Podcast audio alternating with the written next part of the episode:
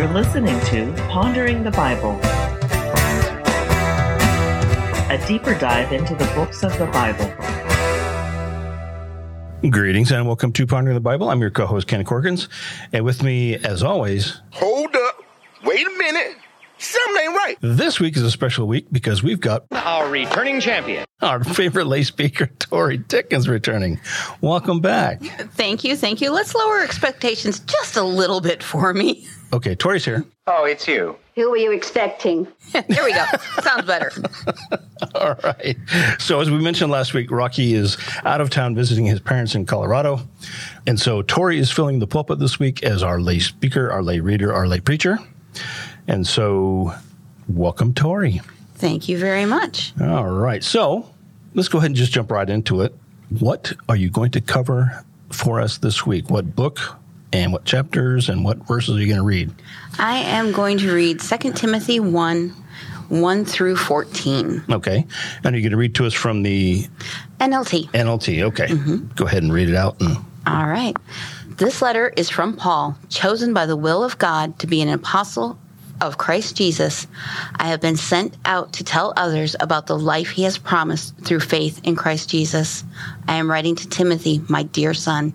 May God the Father and Christ Jesus our Lord give you grace, mercy, and peace. Timothy, I thank God for you, the God I serve with a clear conscience, just as my ancestors did. Night and day, I constantly remember you in my prayers. I long to see you again, for I remember your tears as we parted. I will be filled with joy when we are together again. I remember your genuine faith, for you share the faith that first filled your grandmother Lois and your mother Eunice. I know that same faith continues strong in you. This is why I remind you to fan into flames the spiritual gift God gave you when I laid my hands on you. For God has not given us a spirit of fear and timidity, but power, love, and self discipline.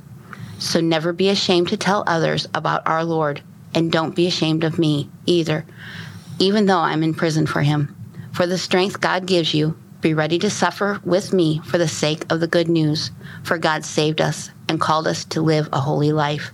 He did this not because we deserve it, but because this was his plan from before the beginning of time to show us his grace through Christ Jesus.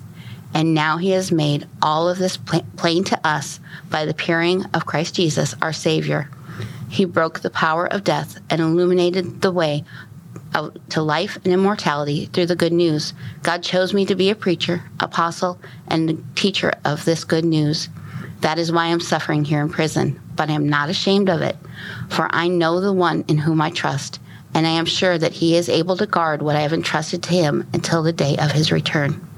Hold on to the pattern of wholesome teaching you learned from me, a pattern shaped, pattern shaped by faith and love that you have in Christ Jesus. Through the power of the Holy Spirit who lives within us, guard carefully the precious truth that has been entrusted to you. amen. Amen. All right. So, let me ask this to start out. What caused you or what led you to preach from this particular passage? In March, I'm sitting at an all staff meeting, and I don't work in a Christian environment. I work for a county agency, sort Okay. of. So when my pa- when my CEO quoted his pastor saying, "If that doesn't light a fire in you, you're using damp wood," most people would have been surprised. Not us. He does that kind of thing. But I caught on to that and I stopped paying any attention to what he said after that and started thinking, am I going to use it in a sermon? Am I going to use it for a women's retreat? And I spent the rest of the time looking up what Bible verses to read with that quote. Okay. So, he didn't, maybe he didn't give you the, the, the reference for this, but no, Nope, didn't Okay. give us the reference. he was just trying to get us gung ho and excited about work. Trying to get you to light a fire, huh? yep. All right. So, for your sermon, how are you going to approach this? I am, I like Timothy. I'm approaching it with a basis on Timothy. Timothy started out as a kid following Paul. Mm-hmm. And when I say kid, anywhere from 16 to 30. Right. But A young man. Yep. And he was really smart, but seemed like he was socially awkward. And I have a kid who's really smart and socially awkward. I like Timothy. Okay. So you can relate to Timothy. I can relate to Timothy. He's he's real to you. He is. Okay. Paul less so. Paul is good at everything he does. And he's very how shall I say? He is straightforward and in your face. Always. At all times. Darth Vader, only you could be so bold. But when he was a bad guy, he was a good bad guy. He, he was an excellent bad guy. Right. He's a good guy. He's an excellent good guy. Timothy had problems. Okay. So how are you going to I mean, what to you sticks out in this other than the the fan into flames quote, if you will? What kind of sticks out for you in in this passage? What sticks out for me in this patch, passage is reminding Timothy that he is strong enough to do his job. His job is to share Jesus with the world. Right. And he can do it. He has everything he needs to do his job. All right. And that, this kind of sounds like what the Rocky's been kind of pounding on us for months now. yes, yes. You can say he doesn't care, but he's there anyway, pounding his mind into mine. Spread the news, right? Go out and all you have to do is say, here's what Jesus did for me. That's all you have to do. Okay. So I'm going to put a little bit of context around this. Obviously, this is a letter from Paul to Timothy. We read that in the beginning. Yes. Paul is still in jail. The second time in Rome. Okay. And so this is probably sometime around maybe the time that he wrote the letter to the church at Ephesus, because that was kind of close to his. No. Nope. This No? is this is seven years after the Ephesus. What they're in Ephesus, so this technically is a letter to Ephesus. Timothy is. Okay. Timothy's in Ephesus. Timothy's in Ephesus, so technically it is a letter to Ephesus. But this is the year that Paul dies, right. Okay. and the prison that he is in is not like the first time he was in prison, where he was in a house with basic comforts. Now he's in a hole in the ground. Oh, okay. There's a door that leads out to the sewer so they can dispose of the bodies easy, mm-hmm. and a hole in the ground where they can drop food. Mm, lovely. So he is not a happy camper. He's uncomfortable. He's not feeling good, and he knows he's about to die. I don't like it here. Right. And so he's sending a letter. This is the second letter that we have to Timothy, kind of his farewell, Timothy. Be strong. Yes. Okay. Very cool. So he gives lots of advice in here. And believe it or not, I was once a very introverted person. You are nuts. No way. People don't believe me anymore because I've kind of broken out of it, but I can kind of relate to how Timothy behaves and acts. And just because I was kind of that way for a very long time. You're still kind of that way. I can you, still you be, have yeah. your limits. You, you're willing to go there, but I guess I know you well enough to know when you're pushing your limit. about an hour worth of people and I'm done. But he gives lots of good advice in here. Is there anything that kind of sticks out to you as far as advice from Paul to Timothy that you might use in your situation? I, my mother passed away this year, earlier this year, and he is reminding Timothy where his faith came from, mm-hmm. and that's from his family, his grandmother and his mother. Right. And to me, that touches firm. Now, my faith comes from my dad. My dad is very, my, my dad is a retired pastor, but I got so much from my mom, so much from my mom. Mostly looks, which my poor daddy always looks at all of us and goes, "Did I, you guys get anything from me?" My kids have the opposite problem. They look like me. yes, yes, they do. Okay. So what else in this kind of drew you and what kind of points are you going to try and make in your sermon for Sunday? Well, I am going to, the points I'm going to make is I'm going to tell a little bit of the history Okay. of where this came from, how Timothy got to work with Paul. And Timothy's basically Paul's work son. Right. Paul compliments a lot of people in a lot of ways. He always is talking about thanks for this person.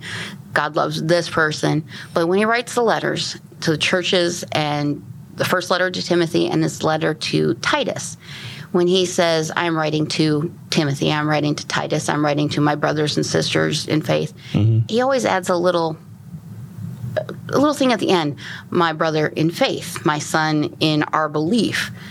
This is only the second time he doesn't do that. It's just Timothy, my dear son, Okay. not my dear son in our belief. So their relationship is deeper than just their, if you will, brothers in Christ. He sees Timothy as essentially his son. His work son, at the Okay. very least. Very yeah. cool. Okay. What else are you going to try and bring up? I am going to bring up as I said, Paul's about to die. Mm-hmm. This is this is his last chance to make sure Timothy knows what he's doing, Okay.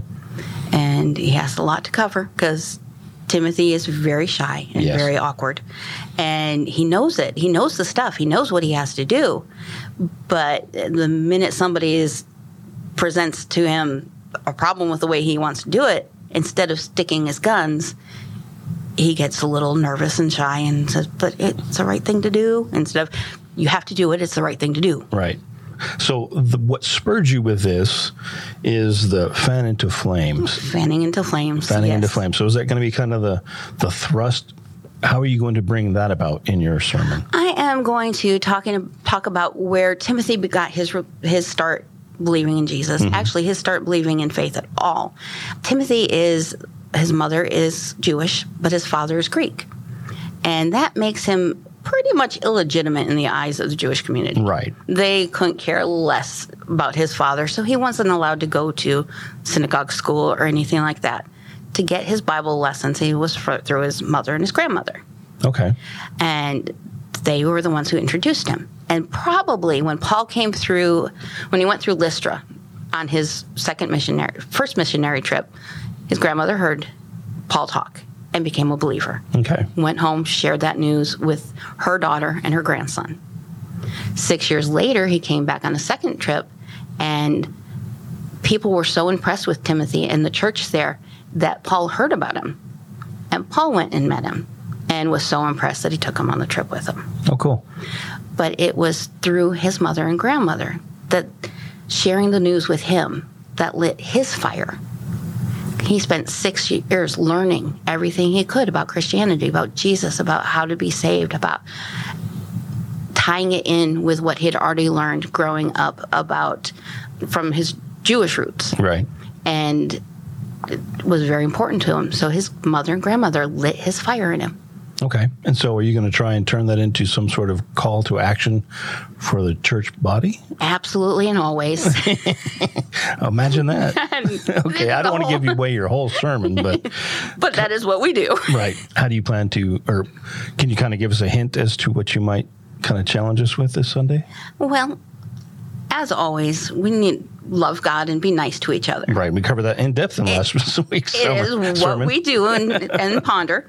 But one of the ways of being nice to each other is sharing Jesus with them. yeah. It is the nicest thing we can do to, for another person. Sure. And so mm, I'm going to encourage people to stand up for what they believe in. That you don't have to push in the face, but if you stand firm and wi- with what you believe and not be ashamed to say it, then that is lighting a fire. And we're the damp wood. That from what I got from my boss, because my boss is a Paul also. Okay. And when he said lighting the fire, er, if you're not lighting a fire using damp wood, all I could think of is if we're not spreading the word, if we're not using what we know, then we're the damp wood. right. We're not doing our part to to spread the fire, if you will. Yep, we're the damp wood that God is was trying to use. We're not kindling. And we all kind of, I know I fall into that trap. I'm like, oh, I'm, I don't want to bring that up. You know, they'll think I'm a weirdo. they might already think that. But that would just put me over the top. Those of us who know you might have said it once or twice. I'm not going there though. The point is, if we share Jesus, share what we know, we're lighting a fire. Absolutely. Okay. Is there anything else you wanted to bring up? Timothy's age. I mentioned before that Timothy was anywhere from 16 to 30. Right. We are guessing that. There's no way we can really know. Right. But there are a couple things that lead us to believe how old he was.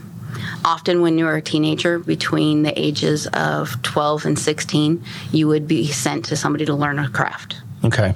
So, him leaving with Paul at that age would make sense because he was sent with Paul to learn a craft. Okay. And but if he was between those ages, also he would have already been sent somewhere to learn a craft. He wouldn't be living with his mother and grandmother. Right. So odds are he'd be a little bit older, more towards the 16 to 20 age. That would cover also the time that his grandmother and mother were teaching him about Christ after Paul's first visit. Right. So it would make sense if the second time through he was around 21. Okay. I haven't studied it, so I'll have to take your word for it. But okay.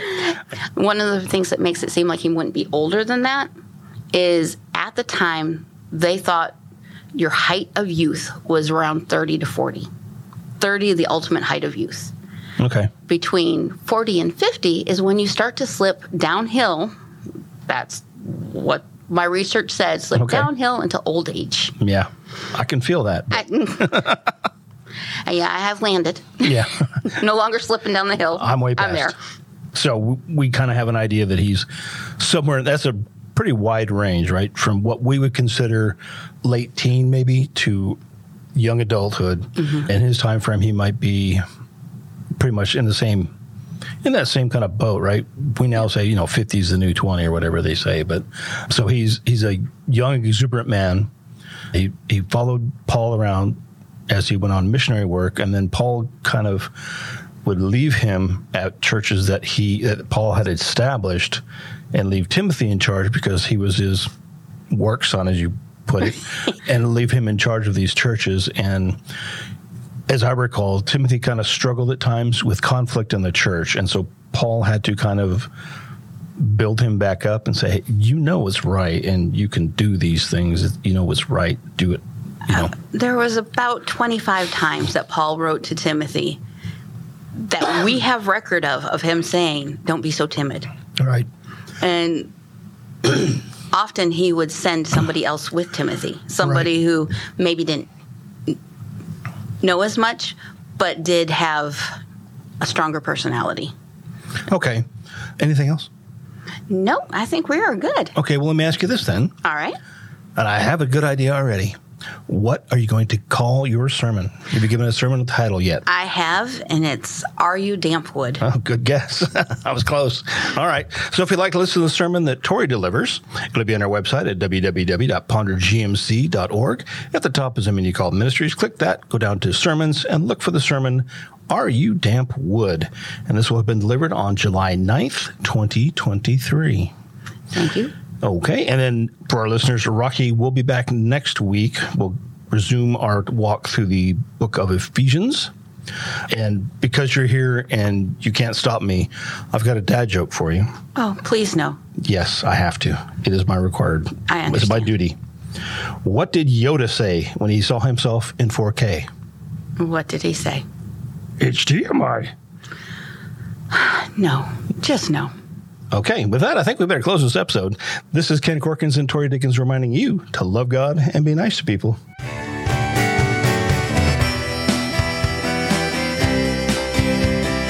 Thanks for tuning in. You can find us at www.pondergmc.org. There, you can watch our live stream services, listen to replays of Rocky's sermons, and find other interesting information about us. This has been Pondering the Bible.